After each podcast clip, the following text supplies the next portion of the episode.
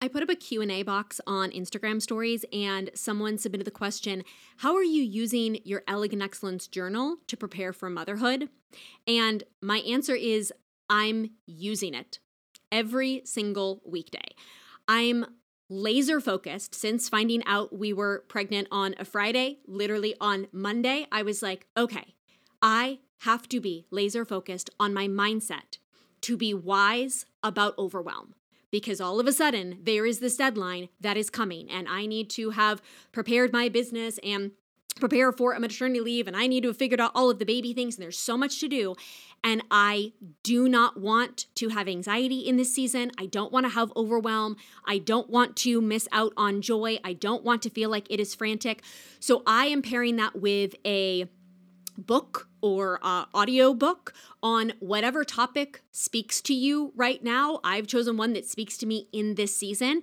And for me, it's the pairing that with my Elegant Excellence Journal is getting wisdom both from the outside, from some expert or source on this topic that's on my heart, and from the inside. Taking time to sit with myself, to see what my fears are, my anxieties, how I want to approach today, what my priorities should be, what it is that I feel like I'm hearing from God or the universe, whatever that is for you. I will listen, take notes, journal, all kind of back and forth intermingled. Sometimes I will just read a paragraph and pause and have a thought and I will write two pages and that will kind of be my my inspiration. Other times I'll read for 20 minutes and then I'll write one paragraph of just some great takeaway that I want to remember more. But I think the laser clarity of a deadline gave me the vision that I can't afford to waste a day or a week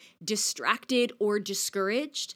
And having that instant wake up call is making a huge difference in how much I am valuing this practice all over again. So if you are looking for breakthrough, for guidance, for peace in your life, get your Elegant Excellence Journal today. It's at elegantexcellencejournal.com or there is a link in the description of this episode. It is the simplest way to choose to feel better every day. And now, on with the show. You're welcome. What was that? You're welcome. with Hilary Rushford. Say it again. You're welcome. in advance. Hello, lovely. Last week, someone submitted the question What are the dumb things people have asked about your fertility journey that the rest of us can learn from to avoid? And honestly, I only have one that is head and shoulders above the rest. It has become my number one pet peeve and my number one soapbox that I have so wanted to tell you about. I have been composing this chat with you in my head for years. And it's not just about those who have gone through IVF, though it's definitely more triggering then, but anyone who's pregnant. I have asked this myself so often and innocuously over the years that I now cringe. It is one of the most common things we ask in society around pregnancy. And since I've had years to think about all of the reasons why it's so inappropriate, I'm now shocked that I've never heard anyone else say this on a podcast, in an Instagram post, in Instagram stories. I've never really heard this brought up. Maybe you have, but it's been on my radar for years, and I can't believe I haven't heard someone else say it. But I wasn't talking about it because I wasn't talking about fertility, and I didn't want people wondering if we were work- working to get pregnant or anything like that. So we need to stop asking about gender. And I don't mean because gender is a construct or people may end up becoming non binary. You can agree or disagree with that, but I don't mean anything progressive with this perspective. You'll understand. Even if you have more conservative views on gender, and you'll understand what I mean on this topic as I explain my four reasons why this question is or can be triggering, offensive, insensitive, and inappropriate. So, number one, when this is asked of people who've gone through IVF, and friend, I have been shocked over the years how quickly this question will be brought up. I will be asked it multiple times by the same person over years. people to whom I've given the same answer, but I have to keep giving it over and over again. I literally was going to see someone in my life just a couple weeks ago, and I said to Jeremy, This person is going to ask about gender. And I kid you not, we had been there for 10 minutes when they when they asked about gender. Like family, friends who are obsessed with this question, are you going to choose the gender? And as I've had years to sit with this, it is so insensitive, I want to scream. Now, I say that with grace because I don't think people realize it's insensitive, though I hope you will share this episode far and wide with people and have this conversation to discuss why it is. The reason is so insensitive to ask someone who's done IVF if they are picking the gender, especially casually and rather quickly in the conversation. You are bypassing all of the trauma loss, fear, sacrifice, pain, emotion that 99% of the time is present when someone's going through IVF. And again, there may be people so wealthy they decide to do IVF just to choose the gender. I mean, I've never heard of that, even in celebrities. Everyone I've heard their story has been through the trauma of being a woman aging and feeling the clock ticking, or being single at a certain age, or trying to conceive and have it not work, or going through recurrent loss, or being told they may never be able to get pregnant, or carry, or draining their savings to do this. It's not Botox. No one's doing it as a privileged perk to make things a little more perfect because they can afford it.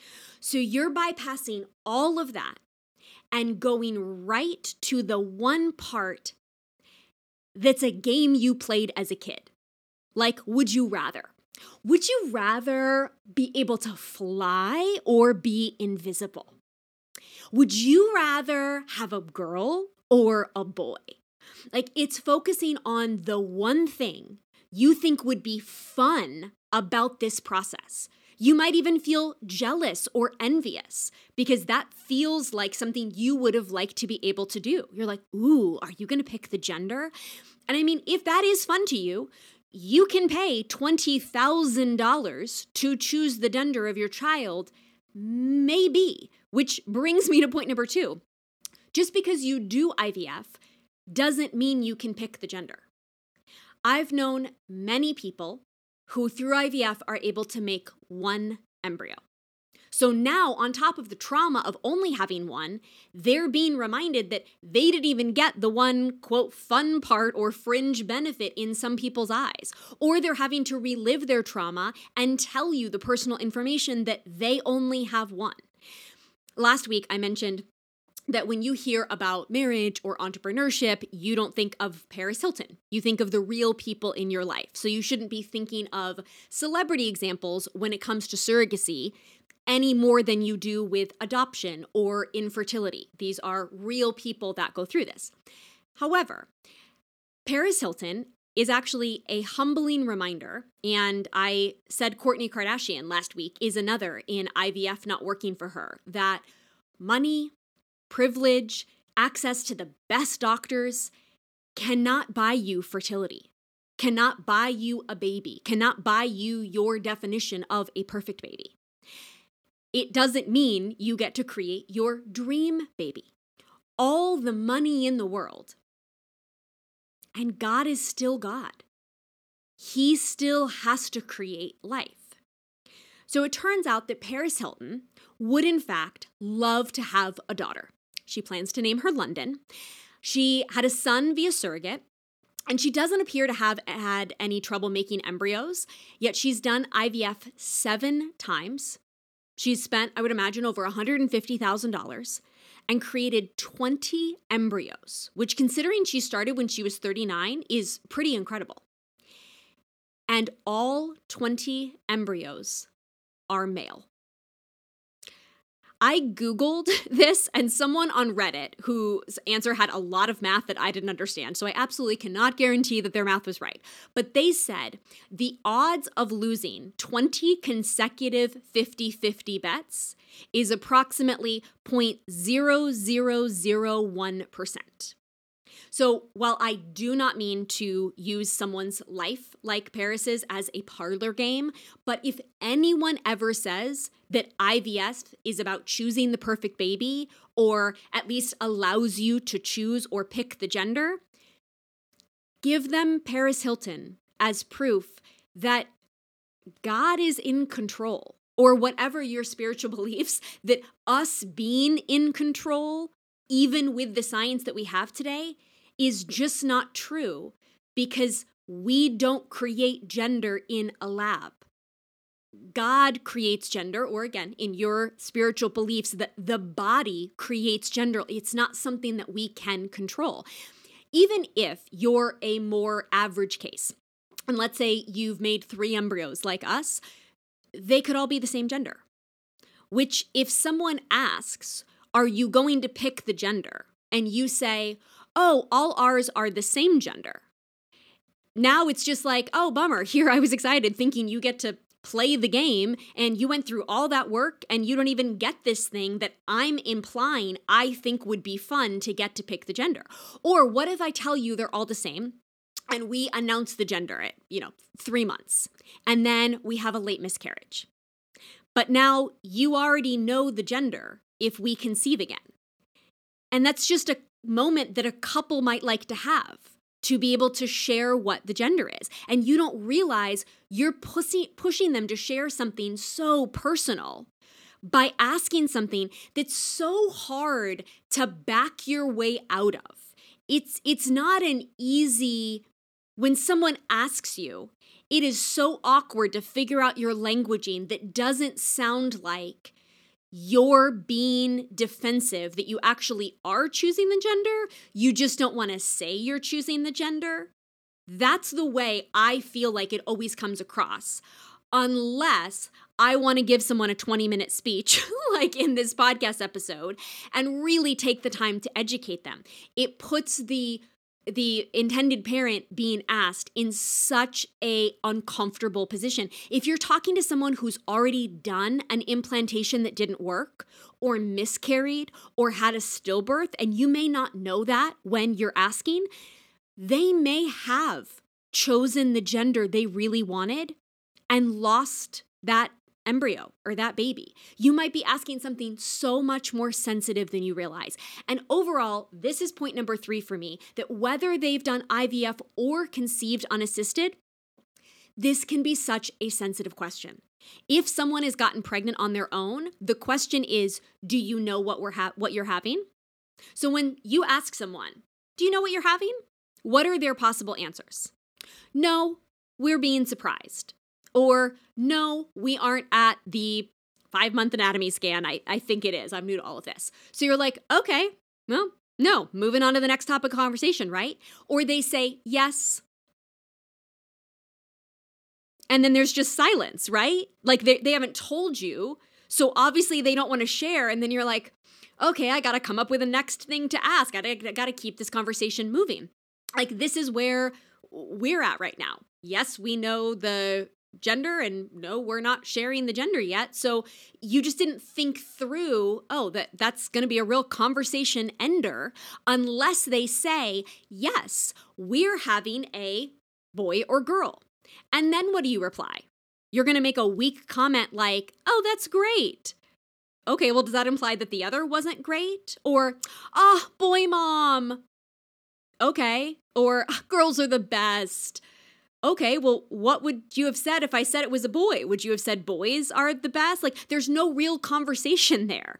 When did you know you wanted to become a parent? How did you and your partner meet? What do you wish someone had told you about IVF when you first started? Like, those are conversations. I can actually learn something that is going to affect me or that we can have a back and forth conversation about. But asking if they know the gender, there's just nothing you can do with that because it's really irrelevant. Are you really going to be like, oh, I'm sorry. I, yeah, I just don't like girls, so I hope you're okay with that. Or like, oh, bummer you probably you probably wish you were having a girl instead of a boy right like you're not going to say that so what is the purpose of this question volleying back and forth asking when someone's due I mean, that's a more logical question, like you ask in. I mean, literally, guys, I was asked this in an elevator by one of my brother in law's physical therapists. He was like, Oh, my brother and sister in law are having a baby.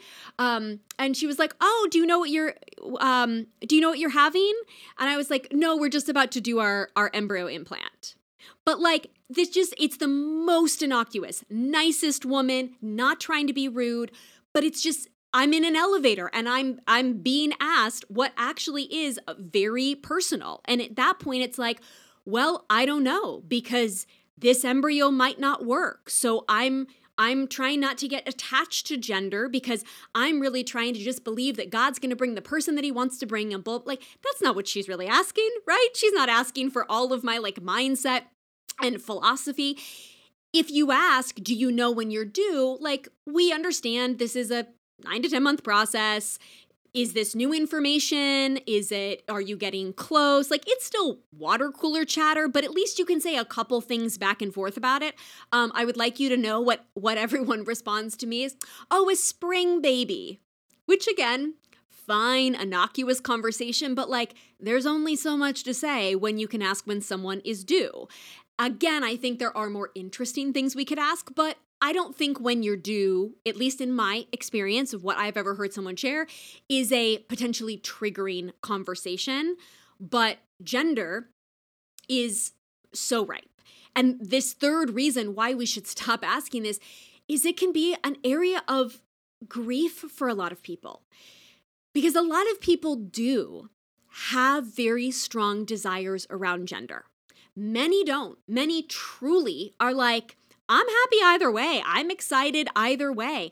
But I've had friends who have been so heartbroken to learn the gender is not what they have hoped. I've had friends struggle for weeks and weeks to come to terms with it, start crying on the table at the ultrasound, and now they're trying to cover it up so that you know the the the, ultrasound tech doesn't know that they're disappointed. And no, you shouldn't just be happy with either gender if you really want a baby. Ultimately, when the baby gets here, yes, are you going to love and adore that baby? But also, some people have a dream and they're finding out that dream is not going to come true. And it's valid that they may need time to grieve it, and a part of their heart may always grieve it. If you had a strong story for years since you were little about how you always wanted an older brother, and so you were really hoping for a boy first, or if it's your third and final child and you really were hoping for the other gender so, so badly. Or maybe it doesn't matter to you, but it really matters to your spouse. If you're only having one, and so that dream really is just never happening. If you're single and this is an unplanned pregnancy, which has happened to multiple of my friends, you might envision in saying yes to that pregnancy many, many months before you know the gender that it's going to be you and a little girl or it's to be you and a little boy. And I've had friends in IVF who've chosen a girl and who've chosen a boy, who've conceived naturally and so badly, wanted a girl and wanted a boy. And some have gotten it and some have not. Not all women want girls, not all men want boys. Not everyone wants both genders. Some people really want sisters. Some people really want same sex siblings.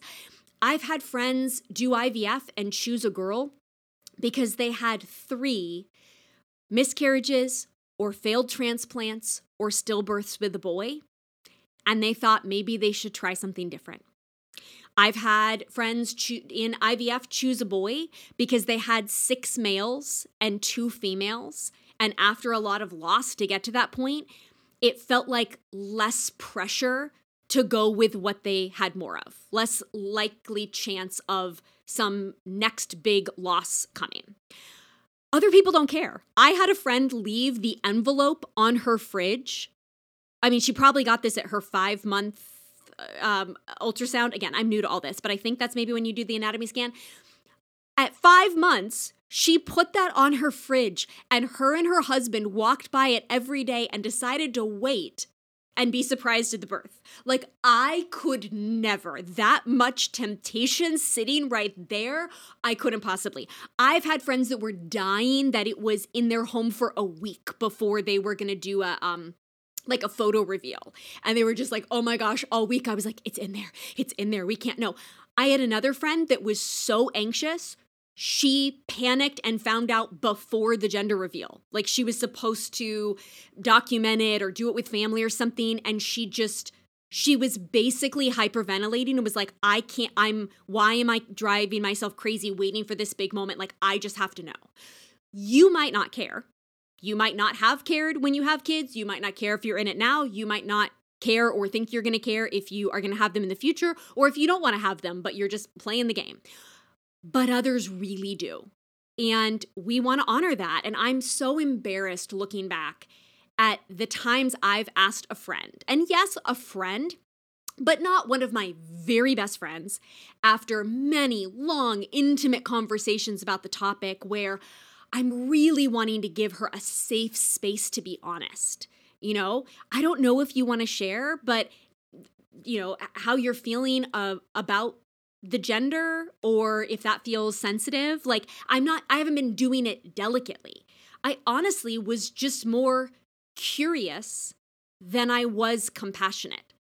I was just asking casually and conversationally is the next thing one might ask, not highly sensitively. And it doesn't mean that I didn't care about the friend. I mean, I wasn't trying to be selfish or pry or be nosy. I just didn't think through all these reasons that I didn't need to know. And I wasn't the closest person or in the deepest context to maybe be the one to hold that space to ask. And maybe this was really sensitive and really personal. And it just never occurred to me until I was in it. And because we told some friends and family, you know, five years ago now that we were doing this, I've had five years to be asked the question that normally people have nine months, right? Like, I've had years to be like, oh my gosh, this is so exhausting to keep pivoting around. Um, because of all these reasons that I'm I'm realizing this feels very personal to share. I had a friend share with me how heartbroken they were to find out about the gender and how they cried for days at the loss of that dream. And I told them I was so honored. They trusted me enough to be honest and share that with me that I knew how personal that is to say. And I told them that's so valid, it's so common, it's so hard. And yes, I'm sure their baby will delight them when they will are here. They will not be able to imagine their life without them.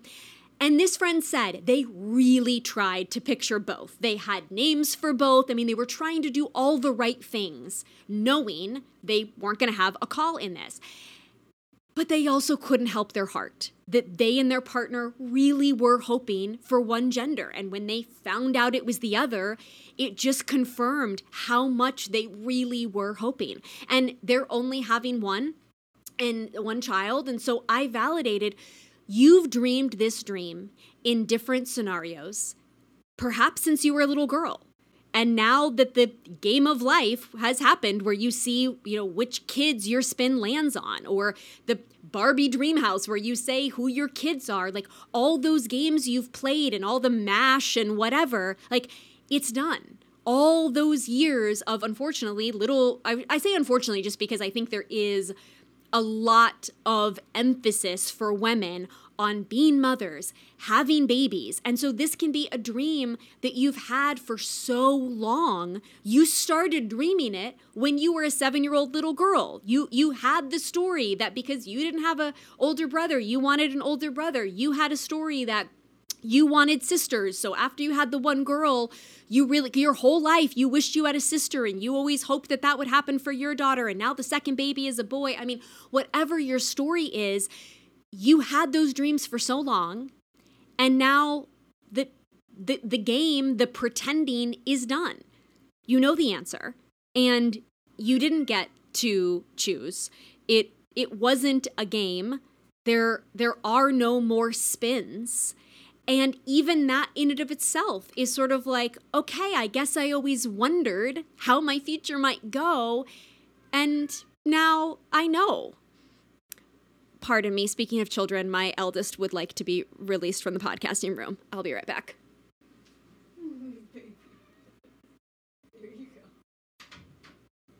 I'll also talk in a minute about how Mr. Freddy Cappuccino has also affected my views on gender and desire a gender. But first, when we go back to IVF, there's also more mental gymnastics you're not sensitive to unless you've been through it, or hopefully now after having had this conversation.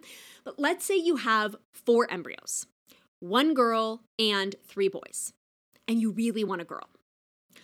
Do you use the girl first what if it doesn't work? Maybe you go with a boy first, and then if it doesn't work, you'll be less disappointed. Maybe you feel like you read some study that said second time around is more successful. I don't know if this is true, I'm just making this up. Like, because you can adjust the medication, or this, you just happened anecdotally. We talked about this in the fertility episode, we talked about this in the surrogacy episode. You've had three friends, and all of them got pregnant on their second transfer. And so you're like, the second transfer might be the one. So do I want to use my girl first? What if the girl is your weakest quality? You do have a girl, but the boys are all stronger. They get they give it a whole bunch of different grades of letters and numbers and things like that. Are you willing to risk another $10,000 or so for a second transfer by not starting with your strongest? What if you have three embryos? You have two boys and a girl, and you really want a boy and a boy is your strongest, so you go with that first, and it doesn't work. So now you've got a boy and a girl left. You, you would think you're going to go with your other boy because that's what you want, but your girl embryo is your weakest. And if neither of your strongest worked, will you be so terrified in that final two month wait until your third transfer and your last chance, and now you're on your weakest embryo?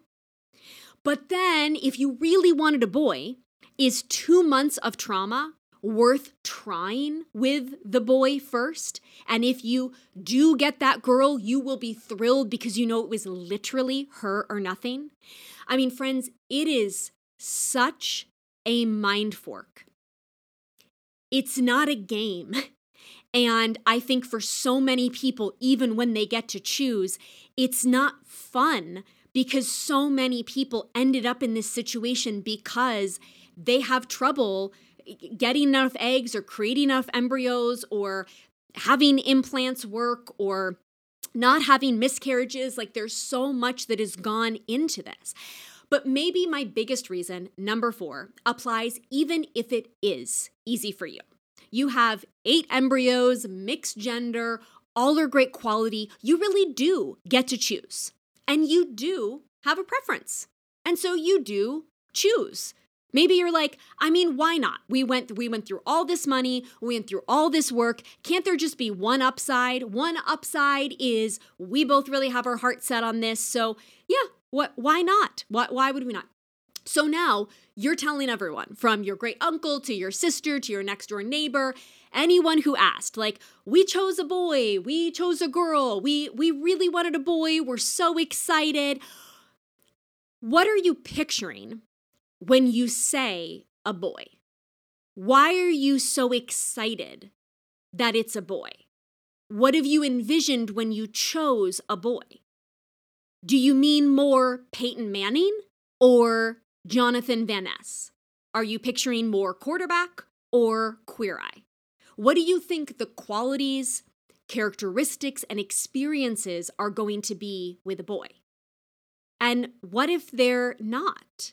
Now, again, this isn't to shame the parents because we have visions and preferences. We all have visions and preferences in life of the kind of home we're hoping to have and retirement we're hoping to have and spouse that we're hoping to marry and all of those things. So it's not to shame you for the fact that you do picture a girl and you do have these visions of her. But for me, this is about protecting the child because we wanted you to be a girl has implications on that girl. What if she's not girly? What if she's gay? What if she's more cerebral than emotional, more athletic than artsy? What if she has zero interest in what you consider cute clothes or doesn't like Taylor Swift or whatever your dreams were of? If I have a girl, it will be this. If I have a boy. When she's 12, can you be sure that she's never going to wonder if she's a disappointment in some way, if she doesn't feel like she's the quote typical girl, because so many people in her life have always known that you guys wanted a girl and that's what you chose. And that has to mean there was an expectation with it. And I'm not even taking to, into account being trans or non binary. And I'm doing that because I know that not all conservative people honor that. And while I disagree and I do honor that, even if you don't believe your child could ever be that, you know men who are less manly and women who are less feminine and whatever our cultural definitions are. You've known little girls that were hyper crazy and boys that did not grow up to be that close to their moms. And I mean, whatever your story is about gender, and I've heard so many of like, oh, it's always the girls who take care of the parents when they're older. So, you know, it's definitely better to have girls because then they're going to be the ones if anything goes wrong or whatever. But like in my husband's family, out of eight children, the one who planned that they were going to be really successful and and build a house out back for their parents to retire in and take care of them in their old age is Aaron and it's actually been a really hard part for him in having this accident. Um, he had a spinal cord injury. If uh, if you're new to the story, in March and was paralyzed from the neck down, and it's like as the boy, as the youngest, as the baby in the family, he did what is traditionally envisioned in a lot of families as what the oldest girl would be doing.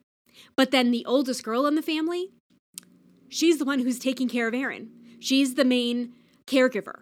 And so you just you don't know what how things are going to unfold, but we have these little gender stories that we've picked up, and we all know examples of people who don't live them out. Now, we also know many people who do, and that's why the stories persist. I don't believe we're purely socialized by culture. There are hormonal reasons we talk about in what makes women feel beautiful that you know, after the age of 10, girls tend to be more insecure, more likely to bend to the opinions around them, and boys tend to be more confident and more reckless in their decisions. That's biological, it's hormonal, it's what's happening within us. So, the adage of the cocky guy in high school and the girl who's bending over backwards to please him, I mean, there's biology, not just patriarchy and social conditioning happening there, though as we educate ourselves on that, we can address it. But I, this is not to discount that there are more common stories, but it's also to acknowledge not not everybody is the same just because of their gender. So what really do we mean? And I mentioned uh, Freddie Cappuccino. This is going to sound funny, but I have thought about this gender question a lot since we got him 10 months ago because my whole life my mom always said she would only ever want a girl dog. My aunt and uncle didn't have children. They had three dogs, all were girls. They had then four cats, all were girls. So I always grew up saying, Oh, you want a girl that's a dog. And that's because my mom doesn't like the way boy dogs pee, you know, off to the side. It's just not as elegant or whatever. So I grew up with, of course, I'm going to have a dog one day. And of course, it's going to be a girl. Now, I never wanted a cat. I had absolutely zero desire for a cat. But had we chosen a cat, had Jeremy said, Please, now can we get a cat? I would 100% have chosen a girl cat because that's the only story that I've seen my whole life is about female pets. And I've both observed it and I've heard my mom saying, in her opinion, this is better. I wouldn't have even deeply overthought this. I just would have been like, obviously, we're going to get a girl. But because Freddie Cappuccino spontaneously came into our life, magical kismet God story, wanders onto our friend's farm in upstate New York the very day that Jeremy's there, snuggles up in his lap, all of these things. I didn't get to choose. We didn't even know the gender when we accepted him. We, we didn't know if he was a boy or a girl. We it was it was too little to tell. We watched a YouTube video the night that we got him on how to determine gender and we're like I think he's a boy, but we didn't officially declare his name on that Friday until we took him to the vet on Monday and then we texted our family we're like we have a gender reveal. It's a boy. But we were I was instantly in love with him the moment that I put him on my lap. And I don't even like cats. Like, I didn't even want a cat. And it never occurred to me in the moment what his gender was. And if I'd had a choice, I would have picked differently. And now I can't picture any other cat. And coincidentally, it was our surrogate when she first came to visit um, and met our cat. She is a cat. And she said that she's heard boy tabby cats are more cuddly and more needy and like want to be around you more. I don't know whether or not that's true, but that's what I actually want. I actually don't care about gender. I wanted, I want cuddly, I want needy in an animal. So I had one story growing up about what gender I would prefer. And because God had a way better idea, and I am so grateful that I didn't get to make a choice. But you don't want to know that that couple was hoping for a boy and then the embryo didn't take or they had a miscarriage and then they went on to their second and then it was a girl baby that was born. And now Aunt Sarah casually mentions to that girl years from now, Oh, I'm so glad that boy your parents w- wanted didn't work out. You know, otherwise you wouldn't be here. And the girl's like, Wait, what? My parents wanted a boy? Like, we've all heard that, right? We've all heard anecdotes of people saying, my parents wanted a boy, my, my dad really wanted a boy, so I always felt like he was a little bit disappointed in me. Like, we know that happens. So why are we talking about it? Like, that's messed up for a child to know. And I'm even thinking about there was a family at our church over 20 years ago that to this day, for whatever reason, I was told this information at a very young age and I just remembered it that for their fourth child, they were trying for the other gender. And they, they were doing the old wives' tales. The they they really one of them really wanted that the parents really wanted the other gender, and they were doing all the wives' tales things right, and they didn't get it. They had four children of the same gender. And coincidentally, that last child is gay and has modified their name to sound more like the other gender. And it's just I'm thinking about this because I happened to see them on Facebook. I'd put I never on Facebook. I literally posted for the first time in four and a half years that we're having a baby. And the last time I posted, it had been two and a half years since I'd posted, and that time it was to say that I got married. So I don't know, maybe I'm out of life events and I'll never be on Facebook again. But I just happened to be on there seeing all of these old people from my life, and I happened to see their profile and see this about their gender, see this about their name.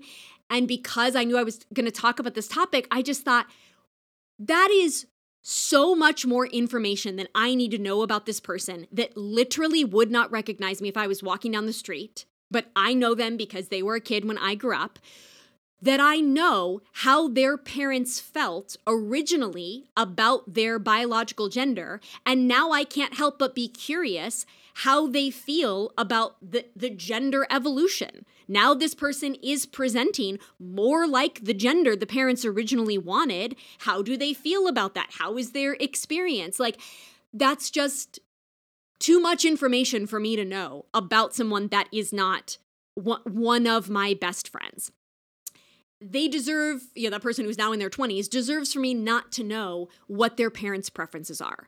And I think we all agree that the parents' number one job is to protect their children, and second is to protect their mental and emotional health so that they can be good parents and they don't get pushed into sharing information that then they regret is out there.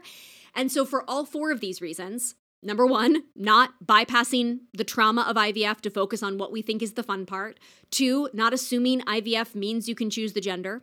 Three, honoring that however someone has a child, this can be a very sensitive and personal question. And number four, most importantly, a child deserves not to have other people know what their parents wished they were, whether they are or are not that gender.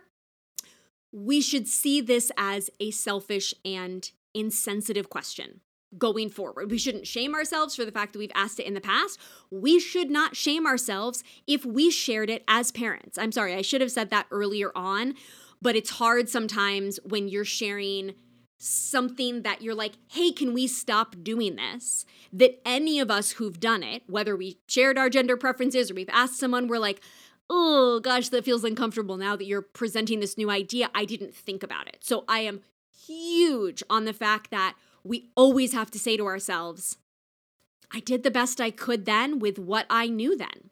And like we can only allow ourselves to grow and do better if we don't aren't immediately soaked in the shame of well, I did that and I can't sit with that shame, so I have to be defensive and be like no Hilary is wrong and here is why she's wrong in this and and so i'm gonna keep asking this question etc because really it's coming from the place of well i would have to then be ashamed that i totally told everybody far and wide that i really wanted this gender or whatever you did the best you could with what you knew then and by telling ourselves that, we can be like, oh, you know, I actually would make a different choice now, but I'm not living seeped in shame and regret. I just now am passing on more wisdom and I'm always grateful to, you know, evolve and know new things. I will say my one caveat because when I told Jeremy about that friend who was really grieving the gender, and I said I was so honored that she shared that with me. And he said, Well, isn't that what you think people should not do? They shouldn't tell you your preference. And I said, Oh, I'm glad you said this so I could clarify it in the episode. No, you are absolutely allowed your feelings. You are allowed your preferences. We aren't trying to deny that and gaslight ourselves. It is for you to choose a small group of people that you feel safe processing that with. My caveat and public service, or sorry, my public service announcement and plea today is against other people casually asking. And again, I do not mean to shame anyone who did this in the past. Um, because again, you you you wanted to share, you were excited. You you hadn't ever had anybody talk to you uh, through the, you know, ramifications. And maybe it's been fine for your kid. It's caused zero issues. But now that you hear this, you're like, I can see though that if our boy wasn't so much a boy or if our girl wasn't so much a girl, yeah, I guess everybody in my family does kind of know that we had a really strong preference and maybe that could be problematic. Or now that I think about some friends who went through IVF, I guess it may have been a little bit more sensitive than I realized. Or they may have just felt like, that was very personal. I think some people might not want to share that they did choose because other people might judge them for choosing. I mean, it's like some people think it's a fun game, other people could be uh, be upset that you chose. Though I'll talk in a minute as we close about why I actually personally don't think we ultimately choose in the end. But we will share the gender of our baby before too long. Um, honestly, because it's way too much energy to have to think about not saying a pronoun. Um, and you know, we also I, I didn't think to mention this earlier, but also we didn't I didn't plan to know the gender of our embryos. Our first doctor, we've had two doctors in this process, our first doctor on a meeting shared it without without saying I'm going to talk about the quality of the genders. Do you want I'm sorry, I'm going to talk about the quality of the embryos. Do you want to know the gender? Honestly, she probably should have asked because I think a lot of people do not want to know and they want to be able to say, pick the strongest, and we don't know what the strongest is. They might still want that element of surprise. Some people are like, oh my gosh, all my sisters waited and they told me that was the best surprise ever. So somebody could have been devastated by that information. I was like, I remember I was sitting right here at my desk when she told us, and I was like, oh, up uh, thinking in my head, like, oh, shoot, I don't know if I wanted to know that. I hadn't decided whether or not I wanted to know. But I personally, if in case that's ever happened to anyone, I personally just decided, okay, God, that's I'm gonna say that's of you. For whatever reason, we were meant to know. I don't know. It was we were gonna decide anyways, so it's not a big deal. And you just wanted it. We got so many decisions to make. You wanted to take that one off our plate. So I just decided to be like, ah, this is the way it's meant to be, and I totally didn't panic. So we knew what the quality of our, you know, strongest embryo was. But I'm now looking forward to sharing the gender in some ways. I am because I so want to just not be tiptoeing around the pronoun. Um, and we're holding off, I think, just because even though I'm, I have total peace about this pregnancy, I'm not bracing for loss. Um, I'm not waiting until a certain milestone because then I feel like we're in the clear. I mean, loss happens up to nine months. Loss happens in the days after, you know, a birth. Um, but I I didn't want to I just still feel like people get more attached early on. People get more attached when they can picture a gender. And so I think it just still feels so soon that to tell our families, because even there, when we tell our families, and then after that, when we tell social media, you would tell our families and then our friends, and then post on social media. But I know that there's going to be celebratory comments one way or the other. You know, hooray, girls are the best, and, you know, yay, boy mom, whatever it is. But like, what if something happens to that pregnancy and then our next embryo is of another gender or the opposite gender? What comment would you leave then? You know, hooray, boys are the best. Yay, girl mom. I mean, again, you're gonna react excited, whatever it is, right? So when you act like you're excited about the gender, it's either meaningless because you would have been equally excited about the other, or you actually do have a preference. And so one of the times you're faking it. Like, it just is weird when you really think that no one says, oh, bummer, like girls rule, boys rule, or whatever. No one actually reacts negatively um, and, and it just tries to be excited for you, whatever it is, despite their preferences. So it is a little bit of a weird way that we respond if we actually act excited about the what the gender is. You know, I just really regret asking friends who did IVF over the years if they chose the gender or friends who found out the gender how they feel about it. And and I've absolutely done that. Been like, "How did you feel when you found out it was a boy? How did you feel when you found out it was a girl?" And I won't ever be asking people if they know the gender going forward because, again, what do I say next that isn't pro that gender? And I'm I'm literally gonna say it either way. I'm gonna be positive either way. So let's just talk about something more interesting that I actually have something to say. And when people do say a gender from now on, I'm not going to celebrate the gender, just the life. If somebody posts, we're having a girl, we're having a boy, and and they share it i'm just gonna say i'm so happy for you guys like oh what a blessing i'm so excited about this little life literally the exact same sentence i could have said whatever gender came out of their mouth or whatever color popped up on the screen next. And again, for me, this isn't about denying gender. I mean, we'll do a gender reveal, humans have gender. It's just about celebrating the life, not the gender. And the only time I think it's appropriate to ask in IVF is in IVF if you are going through it and you're a close personal friend and you've really grappled with that decision of do you want to pick and you're trying to talk to someone else who actually has grappled with that question. What if you tell everyone you picked and your child gets cancer?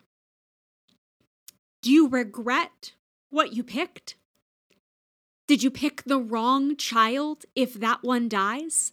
I mean, again, IVF and surrogacy, I think these things seem like games to other people and seem like elements of must be nice or gosh, that something about that sounds ideal to me.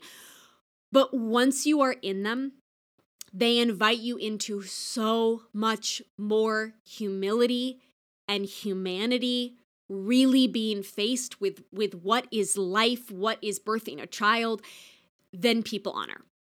And i will say personally i believe deeply that even if parents think they choose i don't believe we do you can choose which of your microscopic bundles of cells 100 times smaller than a printed period that the naked eye cannot even see.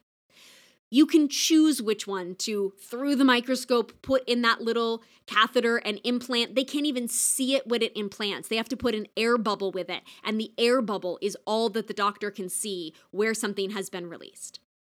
But after that moment that we literally cannot even see without a crazy microscope, God has to do so much to breathe on that life.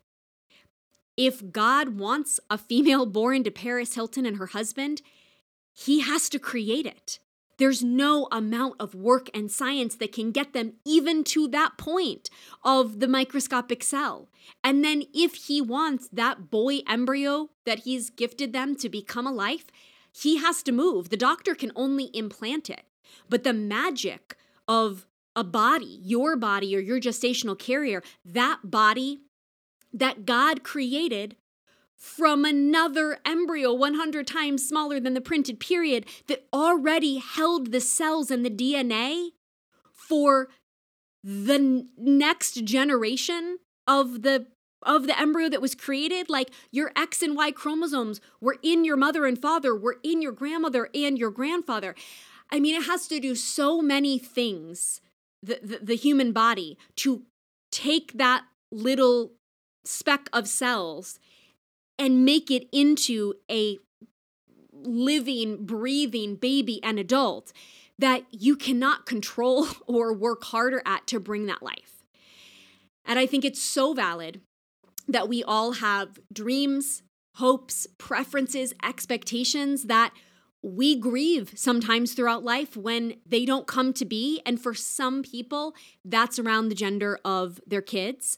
And that's absolutely valid because all dreams and all dreams that come to an end matter. And ultimately, life is a miracle. And it is so humbling how little control we have over it. And if you have had any challenges in having a baby, you realize how blessed you truly are to have a healthy child and watch them grow and tell you who they are and help them become more of whoever God created them to be. Oh, wait. One more thing. Don't miss this. Before you go, love.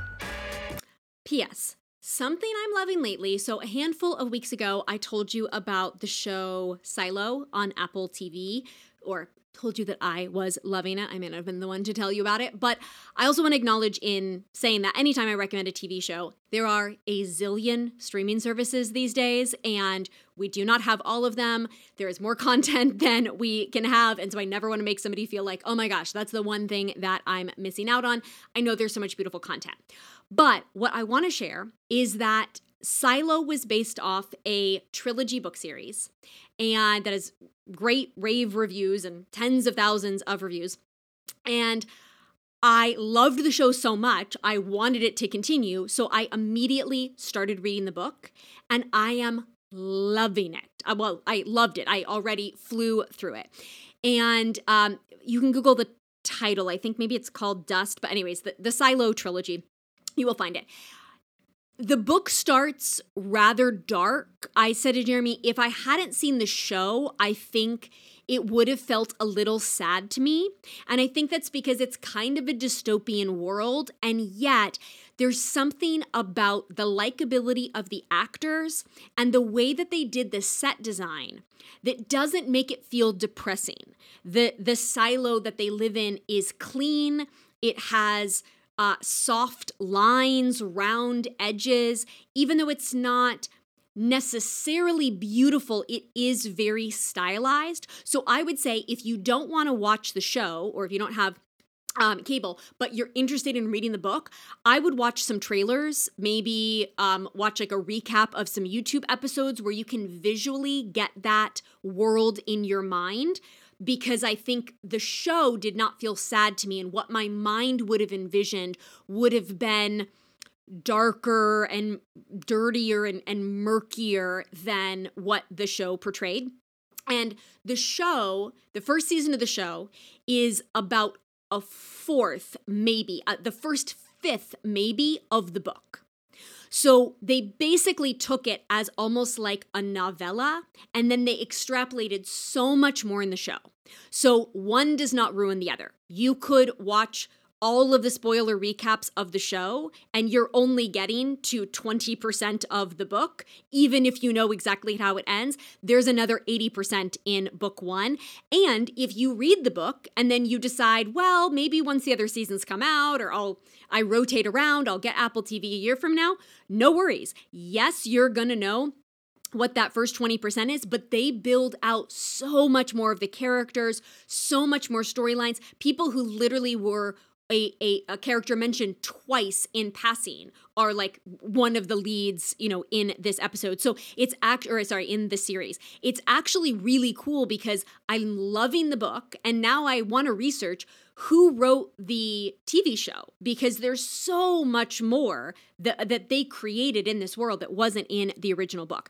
But it is the first book in so, so, so many months that I have been so captivated by. I actually wanted to turn off the TV, to put down my phone. I was excited to get into bed and read, which is so helpful for sticking to my rhythms, for falling asleep at a good hour.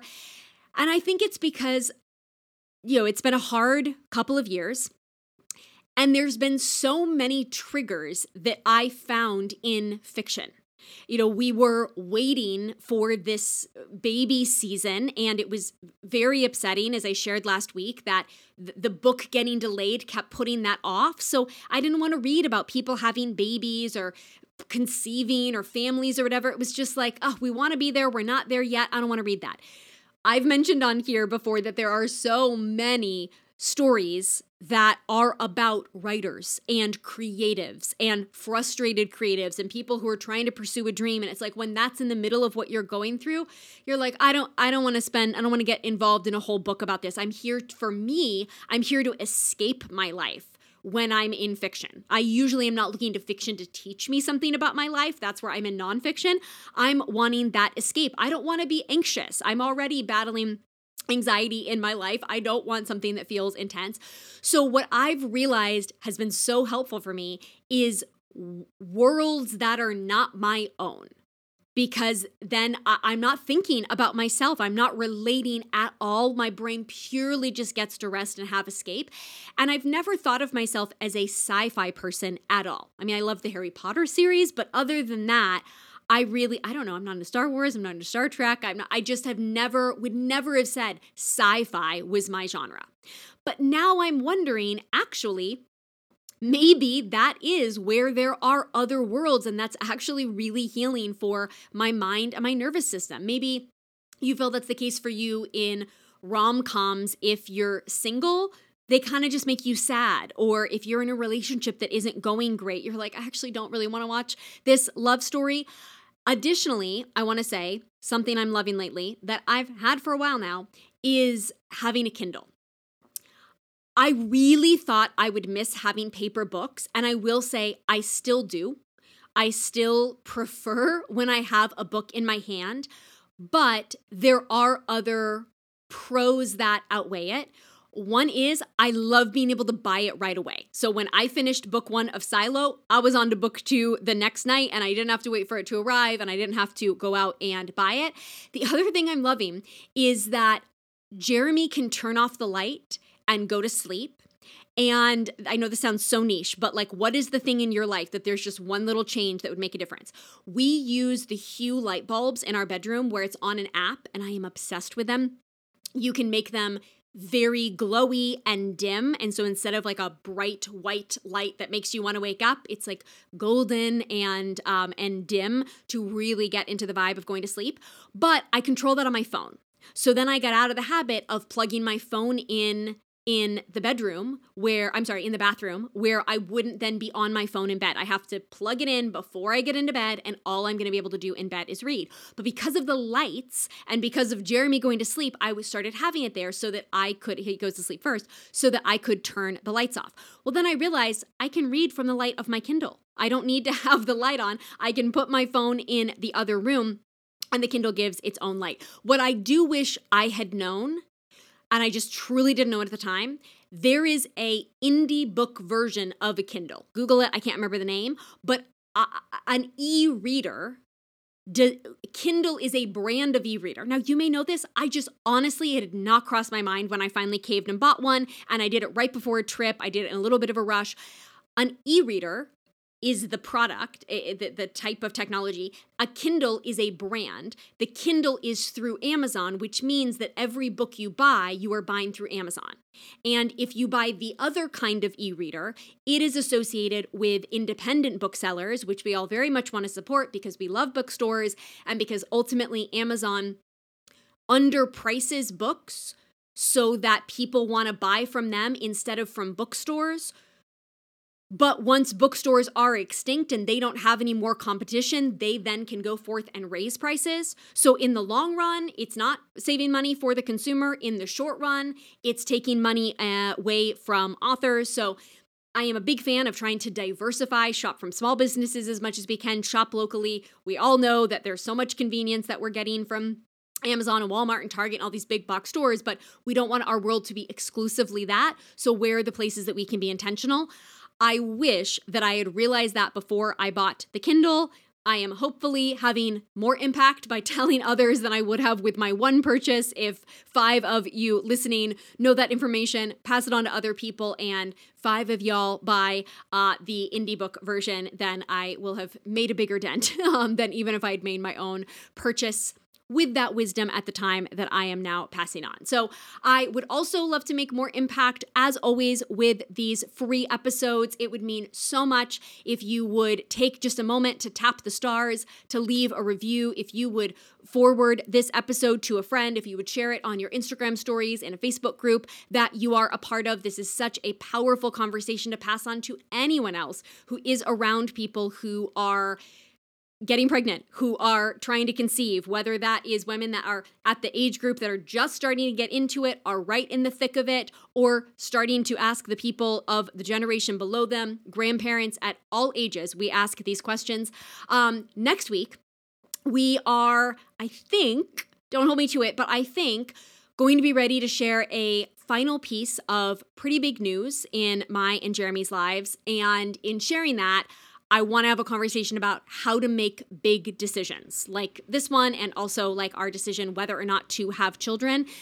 Because I feel like I've been doing nothing but making big decisions for the last few years, and it has been really hard, but really clarifying and really empowering to take ownership of my life in that way. And I dearly hope that what I've learned can help you and help me in the future in making other big decisions. So I will see you back here next week with grace and gumption, and in the meantime, over on my Instagram feed and Instagram stories. Till then, you're welcome in advance.